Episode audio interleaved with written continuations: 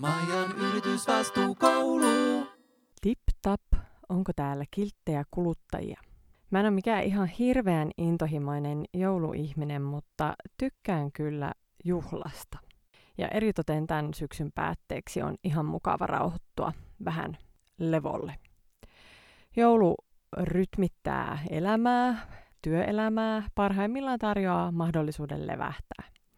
Mulle joulu tarkoittaa yleensä sitä, että matkustan kotiin Pohjois-Pohjanmaalle synnyin perheeni luo. Erotuksena siis sille työ- ja ystäväperheelle, joka mulla on toisessa kotona Helsingissä. Juttelen teille täältä lapsuuden kotiini vaatekomerosta Limingasta. Osaan tietysti töissä joulunakin, eikä kaikki vietä joulua ollenkaan. Joillekin joulu on ihanaa ja toisille vuoden kamalinta aikaa. Yhtä kaikki mietitään nyt joulua kuluttamisen näkökulmasta, sillä jos joulu jotain on, niin kulutusjuhla. Tämä on Maijan yritysvastuu joulu. Mä oon Maija. S mainostaa mun somessa, että kaikkea kaikille. Ja koolla on ihan kamala mainos, jossa joulupukki on kaupassa sekona hamstraamassa joulumakeisia. Vähän tulee semmoinen olo, että nämä maailman vastuullisimmat vähittäiskaupat on päättänyt hetkeksi unohtaa planeetan rajat ja antaa mennä. YK on kestävän kehityksen tavoitteen 12 mukaan kestävän kulutuksen saavuttaminen vaatii ekologisen jalanjäljen välitöntä pienentämistä kulutus- ja tuotantotapojen muuttamisen kautta. Puhutaan loputtomasti kuluttajavastuusta, mutta mikä on yritysten ja kaupan vastuu? Kiinteistöjen ja logistiikan energiakulutuksen ja päästöjen saralla kaupparyhmät kantaa vastuutaan ihan ansiokkaasti. Mutta entä tarjolla olevan tuotevalikoiman ekologisuus, ilmastovaikutukset, eettisyys tai mainonnan vastuullisuus? Kaupoissa vähänlaisesti kannustetaan ostamaan vain tarpeeseen eikä varsinkaan jouluna pihistellä. Överit on paremmat kuin vajarit. Kaikkea pitää olla ja riittävästi, mieluiten vähän ylikin. Sitten pari päivää ylensyöntiä ja päälle morkkis. Luottokortit tapissa, vähän kyseenalainen olo ja tammikuussa uuden vuoden lupauksilla taas paremmaksi minäksi. Onko joulua mahdollista viettää kohtuullisesti? Jouluna paitsi yltäkylläisyys myös eriarvoisuus korostuu ja ihmiset haluaa tehdä hyvää. Jaetaan omasta ja annetaan joululahjoja vähävaraisille. Mitä lahjaksi hänelle, jolla on jo kaikkea? kenties vuohi kehitysmaan perheelle, lienee ihan lapsellinen ajatus, että kaikilla voisi olla riittävästi. Viime viikolla ilmestyi toimittaja Julia Turenin Melkein kaikki rahasta podcast, jossa mä olin vieraana. Podcastin lisäksi me käytiin Julian kanssa kaupassa ostamassa tarpeita eettiseen lounaaseen ja tästä löytyy kertomus Ylen nettisivuilla. Linkit podcastin tiedoissa. Se oli hauska ja vähän sekava reissu. Me kuljettiin siellä hyllyjen välissä – ja mä paasasin menemään. Luettelin sertifiointeja, ongelmia, ihmisoikeudet, vesi- ja hiilijalanjälki, eläinten oikeudet, talousdemokratia ja koitin samalla korostaa sitä, miten voi syödä sekä terveellisesti että kestävästi. Ja että miten vaikea kuluttajan on oikeastaan tietää, mikä on sosiaalisesti vastuullinen valinta. Ja että vastuun ei pitäisi olla niin paljon kuluttajan hartioilla. Me kerättiin vastuullisen lounaan aineksia Helsingin Hakaniemessä Ympyrätalon S-Marketissa, ja mä monta kertaa sanoin, että ei kotimaisen lähiluomun tarvi olla mitään elitin sapuskaa, mutta siinä kun nosteltiin koriin tonnikalapurkkia versus järvikalasäilykettä, avokaadoja ja tuoreita ituja, tavallista jotain marabuuta ja luomusertifioitua reilun kaupan suklaata, niin kyllä mua vähän alkoi hirvittää se, miten paljon kalliimmalta alkoi näyttää ne vaihtoehdot, joissa alkuperä ei ole ihan niin epämääräinen tai hasardi. Vastuullisempia vaihtoehtoja on aina, eikä niiden tekeminen ole välttämättä vaikeaa tai kallista. Potut, juurekset, hernekeitto ja niin edelleen. Mutta niin kuin Julia kirjoitti blogissaan, ihmiset kaipaa vaihtelua. Ja onko reilua vaatia, että jokainen kauppareissu tehdään samalla pieteetillä ja että arveluttavat tuotteet vaan jätetään hyllyyn? Kuluttamisessa on osin kyse siitä, millaista maailmaa rakentaa, mutta entä jos ei ole varaa valita, kenelle euronsa antaa? Pitäisikö vastuuta vähän jakaa, että se ei olisi vain kuluttajan hartioilla? Vuosittain uutisoidaan siitä, että mitä suuremmat tulot, sitä suuremmat päästöt. Kun mä katson mun podcastin statistiikkoja, niin 40 prosenttia teistä kuuntelijoista on 23-27-vuotiaita, ja voisin tälleen mielivaltaisesti antaa teille nyt päästösynnin päästön. Neljä- ja viisikymppiset tienaa keskimäärin parhaiten, ja lokakuun iltasanomissa kerrottiin Aalto-yliopiston tutkijaryhmän mukaan hiilidioksidipäästöjen nousevan 10-20 000 eurosta tienaavasta asuntokunnasta aina 90-100 tonnia tienaavaan asuntokuntaan asti. Karkeasti ottaen siis, mitä suuremmat käytettävät tulot, sitä suuremmat päästöt. Päästövinkkelistä vastuullinen kuluttaminen on tavallaan aika simppeliä. Pienemmät neliöt, vähemmän autoilua, enemmän raiteilla kulkemista ja kasvispainotteisempaa ruokaa. Mitä vähemmän kulutat, sitä vähemmän päästöjä. Toisaalta just jossain kodinkoneissa uuden laitteen elinkaariarviossa energiankulutus saattaa olla merkittävästi pienempi, eli silloin kannattaisi vaihtaa. Mutta esim. kännyköissä niin uusi ei ole koskaan ekoteko, ja vaan 30 prossaa vaihtaa kännykään, koska vanha on rikki. Paljon varoja, paljon kuluttamista. Aamulehdessä oli hyvä kolumni, jossa pohdittiin, että pitääkö kaikkien puolittaa päästönsä. Ja mistä puolitat, jos sulla ei ole muutenkaan varaa tehdä lomamatkoja ulkomaille tai edes et omista autoa. Että pitäisikö reiluuden nimissä vaatia progressiivisuutta päästöjen vähentämisessä. Mutta takas shoppailun ja yritysvastuun pariin. Mun äiti jota rakastan kovasti ja myös ihailen aika paljon, sillä hän on edistänyt äh, vihreä lippu ympäristöohjelmaa työelämässään peruskoulun biologian opettajana ja sitten eläkkeellä myös partioharrastuksessaan. Hän on ympäristöihminen henkeen ja vereen ja tarjoaa meille hyvän demonstraation siitä, että kuluttamisen vastuullisuuden ei ehkä sittenkään pitäisi olla pelkästään kuluttajien vastuulla. Äiti oli ostanut Liminganlahden luontokeskukselta kolme tämmöistä pehmo tunturipöllön poikasta, joissa on sisällä mekanismia, ne ääntelee. Tälleen about niin kuin pöllönpoikasta ehkä voisi äänellä. Kuulittekohan se sanoi niin kuin joku pikkuponi. Näissä on onneksi aika pieni ääni. Näiden pöllönpoikasten riippulapussa lukee Vivantti Ylöjärvi Finland. Äiti toi nämä esiin, kun mietti, että kenelle nämä voisi antaa minä vanha kunnon ilonpilaa ja ankeutta ja aloitan, että äiti ei, ei tollasia osteta varsinkaan muuten vaan, jos lahjansaaja ei ole edes mielessä. Tarjottu selitys. Varat menee ympäristönsuojeluun, koska ne on ostettu sieltä luontokeskukselta. No, tämä voisi melkein olla, jos nämä ei olisi selkeästi tällaista kertakäyttökrääsää. Lisäksi ne on tehty Ylöjärvellä, anteeksi, Ylöjärvellä, ei kyllä Suomessa taideta valmistaa mitään tollasta. Nopea hakukonetus ja Vivantin nettisivuilla kerrotaan, että se on maahantuontiin erikoistunut perheyritys. Nettisivuja ei tarvitse kovin montaa sekuntia silmäillä, kun huomaa, että tässä yrityksessä ei ihan vielä olla täysin perillä siitä, mitä yritysvastuu tarkoittaa. Nettisivut ei kerro tietenkään aina kaikkea, mutta nyt en ole hirveän vakuuttunut. Jo se, miten näistä asioista puhutaan. Ja tämä on varmasti siis enemmän sääntö kuin poikkeus. Monessa monessa yrityksessä suomalaisuus on varmasti synonyymi vastuullisuudelle ilman, että ilmastoympäristö- ja ihmisoikeusnäkökulmia on välttämättä pohdittu juuri ollenkaan. Yritysvastuu on kuitenkin aika uusi juttu.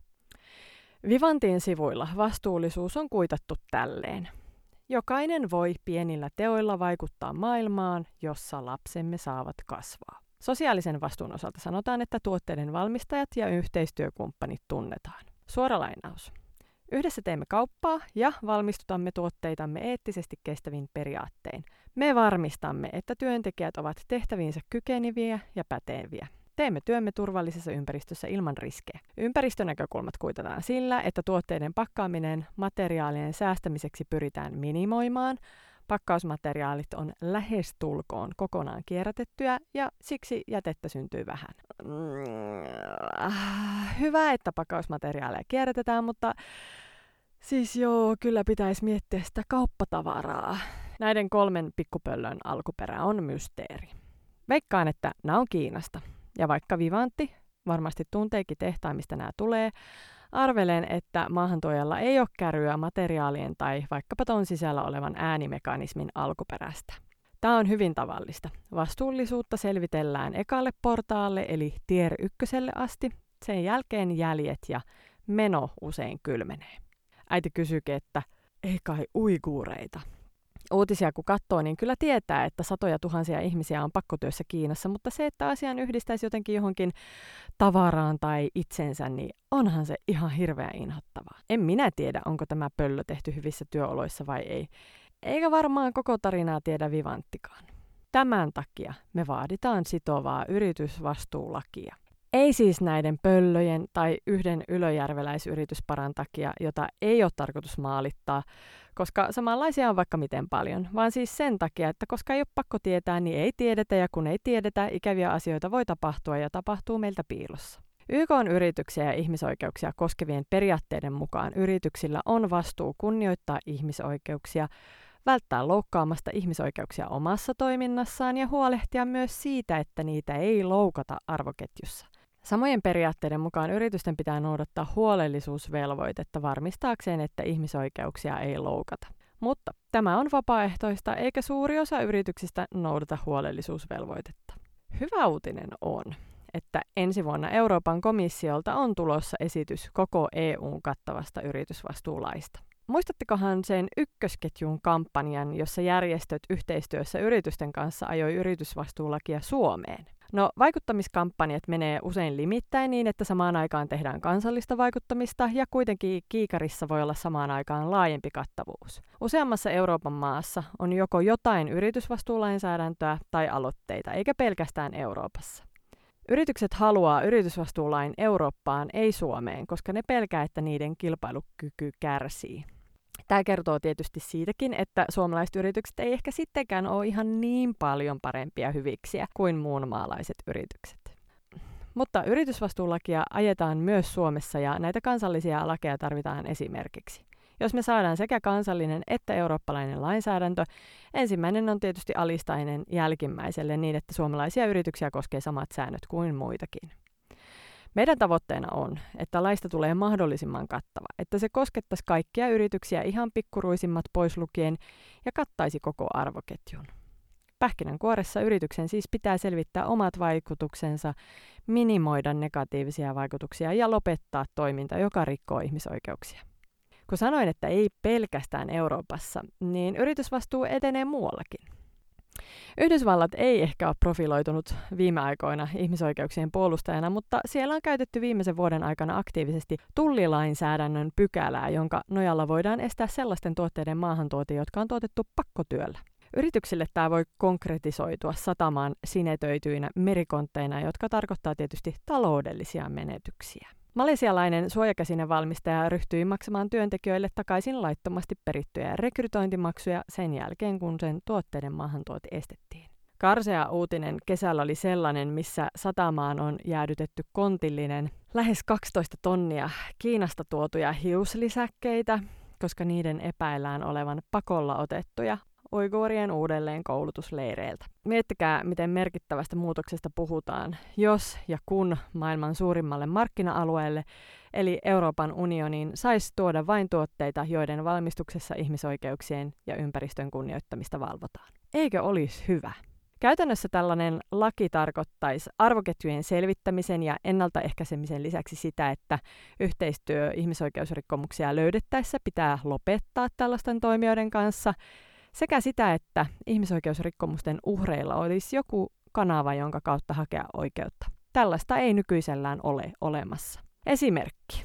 Vuonna 2012 Pakistanissa tapahtui tehdaspalo, jossa kuoli 250 ihmistä. Tämä tehdas oli SA8000 auditoitu kolme viikkoa ennen onnettomuutta. OECDn maatoimisto Italiassa sovitteli tätä Ali Enterprisesin tapausta, mutta auditoinnin tehnyt italialainen auditointifirma on perääntynyt sovittelusta, eikä uhrien perheet saa mitään korvausta. Ja näin voi tehdä. Ja tämän takia tarvitaan sitovaa yritysvastuulakia, jolla luodaan oikeudelliset mekanismit tällaisia tilanteita varten. Miten sertifioinnit ja vastuullisuusjärjestelmät asettuu tässä keskustelussa? Ne on tietysti hyvä tuki vastuullisuustyössä. Ja mm, niitä piisaa. Kun me käytiin Julian kanssa siellä kaupassa Delmonten ananaspurkissa oli CSC-sertifikaatti ja kysymys kuului, että mitä tämä tarkoittaa ja voiko tähän luottaa. Sertifioineissa voi yleensä luottaa, että ne tekee about sen, mitä ne lupaa. ja siinä onkin aika paljon vaihtelua. Aina kannattaa tsekata esimerkiksi, mitä kriteerit sanoo palkasta. SCSn kriteereissä suunnilleen näin. Kansallinen minimipalkka tai paikallisen teollisuuden standardien mukainen palkka. Kriteereissä mainitaan, että oikeus elämiseen riittävään palkkaan tunnustetaan, mutta käytännössä lakisääteinen minimipalkka riittää ja se voi olla vaikka kolmanneksen tai viidenneksen elämiseen riittävästä palkasta. About sama muotoilu kuin mikä Amfori BSCissä. Tällä merkillä ei siis ehkä kuitata yritysvastuulain vaatimuksia. Julian ostoskoriin päätyi myös purkki tonnikalaa. Siinä oli MSC-merkki eli Marine Stewardship Councilin vastuullisen kalastuksen merkki. Ruotsin luonnonsuojeluliitossa töissä oleva Otto Bruun kirjoittaa blogissaan, jonka lukemista suosittelen, että MSC-merkitystä kalasta yli 80 prossaa pyydetään meriekosysteemiin tai merenpohjaan haitallisesti vaikuttavilla teollisilla pyyntimenetelmillä, kuten pohjatroolilla. WWFn kalaoppassa kehotetaan välttämään pohjatroolattua, mutta suosimaan MSC-merkittyä seittiä. Nämä kuitenkin ilmeisesti voi olla sama asia. Oh, vaikeaa. Tonnikalan tuotantoon liittyy myös ihmisoikeusnäkökulma. Taimaa on noussut esiin kalastusalusten kammottavien työolojen takia. Tätä näkökulmaa MSC ei huomioi, eikä siis tälläkään merkillä taideta kuitata yritysvastuulain vaatimuksia. Otetaan vähän konvehteja tähän väliin. Kaakaon tuotantoon liittyy merkittäviä ongelmia. Hirvittävin ää, niistä on lapsityön laaja hyväksikäyttö. Maailman suurimpien kaakaon tuottajamaiden Gaanan ja Norsunluurannikon kaakaoviljelmillä arvioidaan työskentelevän 1,6 miljoonaa lapsityöläistä. Sanoin edellisessä jaksossa Fatserista, että ne ei ole täydenkympin oppilaita, mitä tulee yritysvastuuseen. Oot varmaan huomannut, että Fatserin suklaissa ei ole sertifiointimerkkejä. Syyksi Fatser kertoo, että tuotteissamme ei ole sertifiointimerkintää, koska emme ole halunneet valita yhtä järjestelmää yli muiden. Fasu ostaa kakao eri sertifioineilta ja osa on sen omaa vastuullisuusohjelmaa. Kuluttajalle tämä ei tarjoa mahdollisuutta valita reilun kaupan suklaata, vaikka esim. Eetti ja Finwatch suosittelee valitsemaan sen kunnianhimoisimpien kriteerien takia. Tästä annetaan Fatserille semisäännöllisesti palautetta, mutta olispa hyvä, jos palautetta ei tulisi pelkästään järjestöiltä. Silmän isku. Mä luulen, että reilun kaupan sertifiointijärjestelmällä löydetään ja ratkotaan ongelmia niin, että sitä voisi käyttää yritysvastuulain täyttämiseen. Finwatchin Anu Kultalahti kirjoitti blogissaan vähän aikaa sitten, että sertifiointijärjestelmätkään eivät vaadi elämisen riittävän toimentulon mahdollistavan hinnan maksamista sertifioidun kaakaon tuottajille. Reilun kaupan takuuhinnat on suojana markkinahintojen vaihtelua vastaan. Ne on julkisia ja tuotantoa valvoo kolmas osapuoli. Reilun kaupan järjestelmästä tekee erityisen myös se, että siinä tuottajilla on sanansa sanottavana järjestelmään. Puolet päätöksenteosta on tuottajaorganisaatioilla, mikä on tietysti ihan eri asetelma kuin yrityksen tai yritysten omat järjestelmät, joiden demokraattisuus tai läpinäkyvyys on usein puutteellista. Elämiseen riittävä toimeentulo jää kuitenkin reilussakin kaupassa haaveeksi.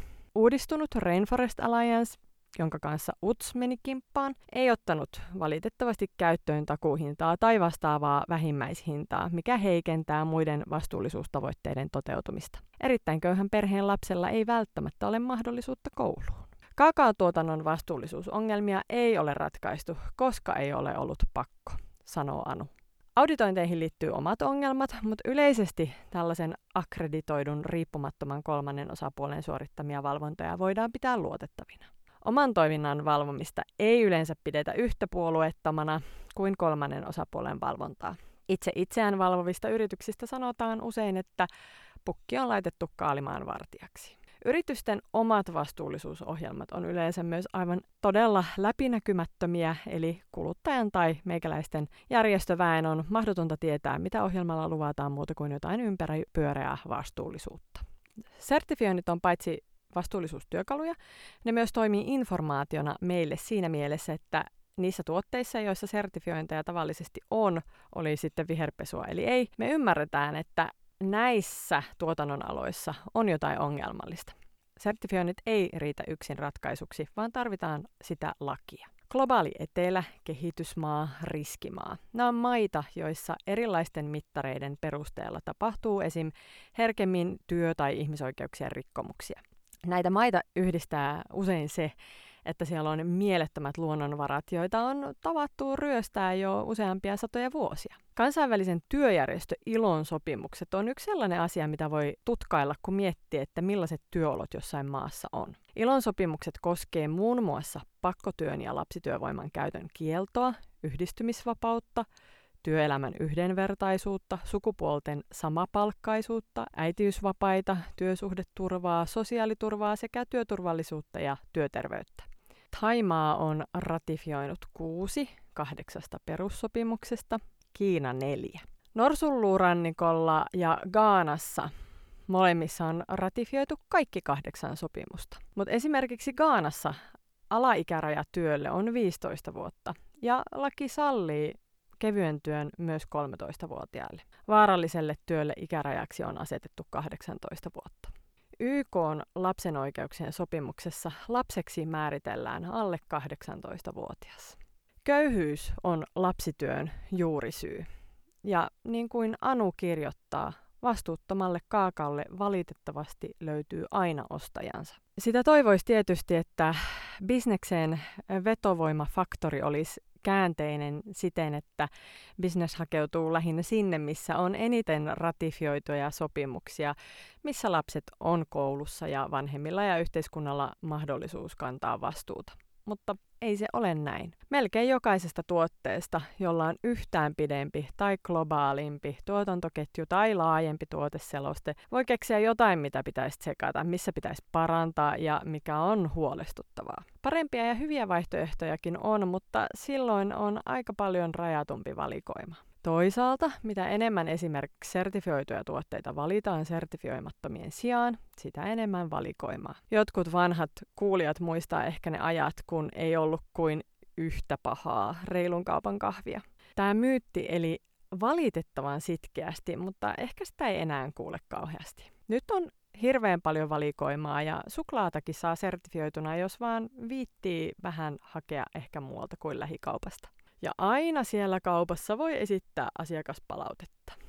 Eetti täytti tänä vuonna 20. Paljon onnea Eettisen kaupan puolesta ry.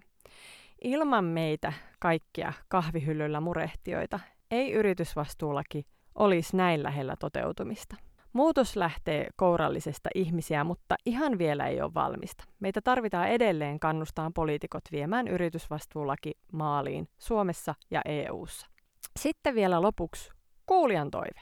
Kiitos Hennalle parinkymmenen paljasjalkakenkiä valmistavan yrityksen listasta.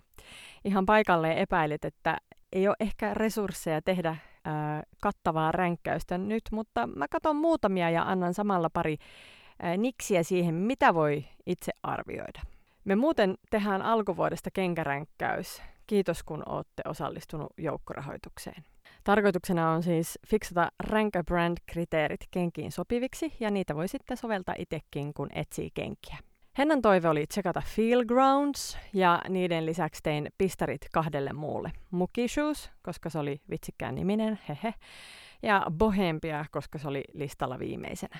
Feel Grounds kertoo työoloista, että valmistus tapahtuu Vietnamissa. Under fair conditions, mutta mitä reilut työolot tarkoittaa? Vietnam on ratifioinut niistä kahdeksasta perussopimuksesta kuusi ja on riskimaa, joten fair conditions tarkoittanee lähtökohtaisesti eri asiaa kuin mitä Suomessa vaikka ajateltaisiin, että onpa reilut työolot. Meidän täytyy kohdella kaikkia hyvin, mukavaa. Kaikki työntekijät on vanhoja, täällä sanotaan of age, eli siis iäkkäitä, eikö niin? Ja saa sosiaali-, terveys- ja vahinkovakuutukset. Hyvä.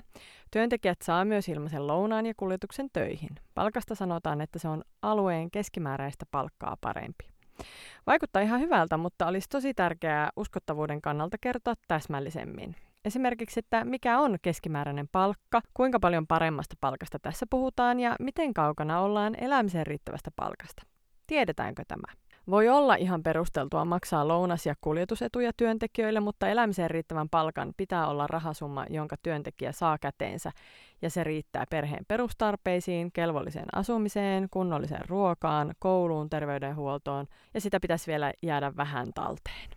Ilmainen kuljetus voi kuulostaa kivalta, mutta Clean Clothes Campaignin raportissa Itä-Euroopan työntekijät on kertonut muun muassa sellaisesta, että on ilmainen kyyti, mutta se ei lähde ennen kuin tietty tuotantotavoite on saavutettu. Että semmoinen kyyti sitten. Vietnamissa sijaitsevan tehtaan sanotaan olevan osa Euroopan BSCitä, eli siis arvelen tällä tarkoitettavan, että se on mukana BSCissä ja auditoitu. Amforista ollaan puhuttu monesti, ja olisi tärkeää tietää, millaisia auditointituloksia ne on saanut, koska systeemin sisällä on aika isoja eroja. Mutta kolmannen osapuolen auditointi on hyvä juttu. Tehtaan kerrotaan olevan myös osa Better Work Vietnamia, jossa autetaan yrityksiä parantamaan niiden käytäntöjä ilon perussopimuksiin ja kansallisiin työoikeuksiin nojaten. Mutta tarvittaisiin taas lisää tietoa siitä, miten työoloja on parannettu, ja tietysti ketjua pitäisi avata tästä Tier 1 pidemmälle.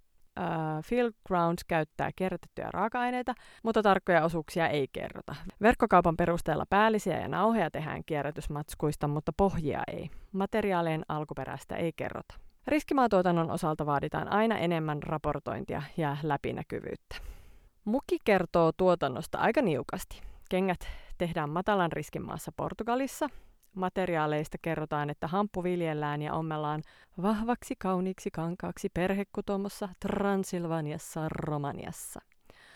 Romania on CCC eli Clean Clothes Campaignin raporteissa jatkuvasti suurennuslasin alla huonojen työolojen takia ja veikkaisin, että muki ei ole ihan perillä vaikkapa toimeentulon tasosta.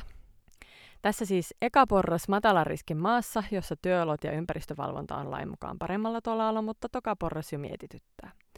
Muki sanoi, että laatu on tärkeä, mutta takuuta ei anneta. Ilmastovaikutuksista jätteistä tai eettisistä ohjeistuksista ei ole mitään näilläkään. Nämä saisi ränkkäyksessä pisteitä siitä, että tuotteet tulee maasta, jossa ei ole niin suurta riskiä ympäristön ja ihmisoikeuksien kohdalla, mutta vastuullisuustyö pitäisi ulottaa pidemmälle ketjuun. Sitten tämä Bohempia, joka kertoo vähän epäselvästi valmistuksesta, mutta ilmeisesti siis raaka-aineena käytettävä hamppu viljellään myös Romaniassa. Raaka-aineena myös kierrätyspolyeesteriä ja kengät valmistetaan Tsekeissä ja Romaniassa. Tässä on sellainen ärsyttävä puoli, että kun menee kattoon tuonne nettisivuille, niin tulee sellainen mielikuva, että käytetään vain hamppua, koska se on ympäristöystävällisempää. Mutta sitten kun klikkaa jonkun tuotteen auki, niin siellä onkin eri, äh, eri raaka-aineet. Yritykset, voisitteko korjata tällaiset? Nämä kaikkien kolmen yrityksen kengät on muuten vegaanisia. Se hyvä puoli vegaanisissa kengissä on, että nahkan alkuperä ja sen parkitsemiseen liittyvät ympäristö- ja ihmisoikeusriskit voidaan jättää pois murheiden listalta. Arvioin, että nämä kaikki menisi ekalla arviointikierroksella kahteen vikaan kategoriaan, mutta voisi parantaa tulostaan kertomalla täsmällisemmin ja lisäämällä informaatiota. Tehdaslistojen julkaiseminen, tarkempi materiaaliinfo, työpäästöjen laskemiseksi ja pienentämiseksi ja niin edelleen. Muki Portugalista voisi pinnistellä vähän ylemmäs, koska Ranker Brand katsoo, että ympäristövastuu jätevesien ja kemikaalien osalta on EU-ssa ok, ja että Portugal maana saisi työoikeuskysymyksissä automaattisesti pisteitä. Mutta kaikilla näillä kolmella on parannettavaa. Niin mitä piti katsoa? Kato valmistusmaa. Kerrotaanko tier ykkösestä eli ensimmäisen portaan tehtaasta tai tehtaista? Jos valmistus on riskimaassa, tsekkaa, miten ihmisoikeuksista kerrotaan. Ympäripyöreys voi tarkoittaa sitä, että huolellisuusvelvoitteen noudattaminen on vähän vaiheessa. Onko käytössä kolmannen osapuolen valvontaa tai tehdäänkö omaa valvontaa asiantuntevasti ja läpinäkyvästi? Tsekkaa myös, mitä tiedetään raaka-aineen ympäristöystävällisyydestä ja alkuperästä. Jo näillä muutamilla jutuilla erottelee pulleat jyväiset ihan selvistä akanoista. Kenkäesimerkeissä yksikään ei ollut laskenut tai arvioinut ilmastovaikutuksiaan tai kertonut käyttämästään energiasta, jätteistä tai jätevesistä. Kotiläksyjä siis heillekin. Kiitos rakkaat kuulijat tästä vuodesta. Toivottavasti saatte vähän levähtää tämän erikoisvuoden päätteeksi ja keskittyä rauhassa teille tärkeisiin asioihin, niin kuin vaikka lepäämiseen ja läheisiin lukemiseen. Mikä teille tärkeää ja nautinnollista onkaan. Palautetta ja kysymyksiä saa lähettää osoitteeseen maija.lumme.eetti.fi. Hyvää joulua ja onnellista uutta vuotta! Tämä podcast on tuotettu ulkoministeriön Eurooppa-tiedotustuella. Tattista vaan ja hyvää joulua teillekin. Maijan yritysvastuukoulu.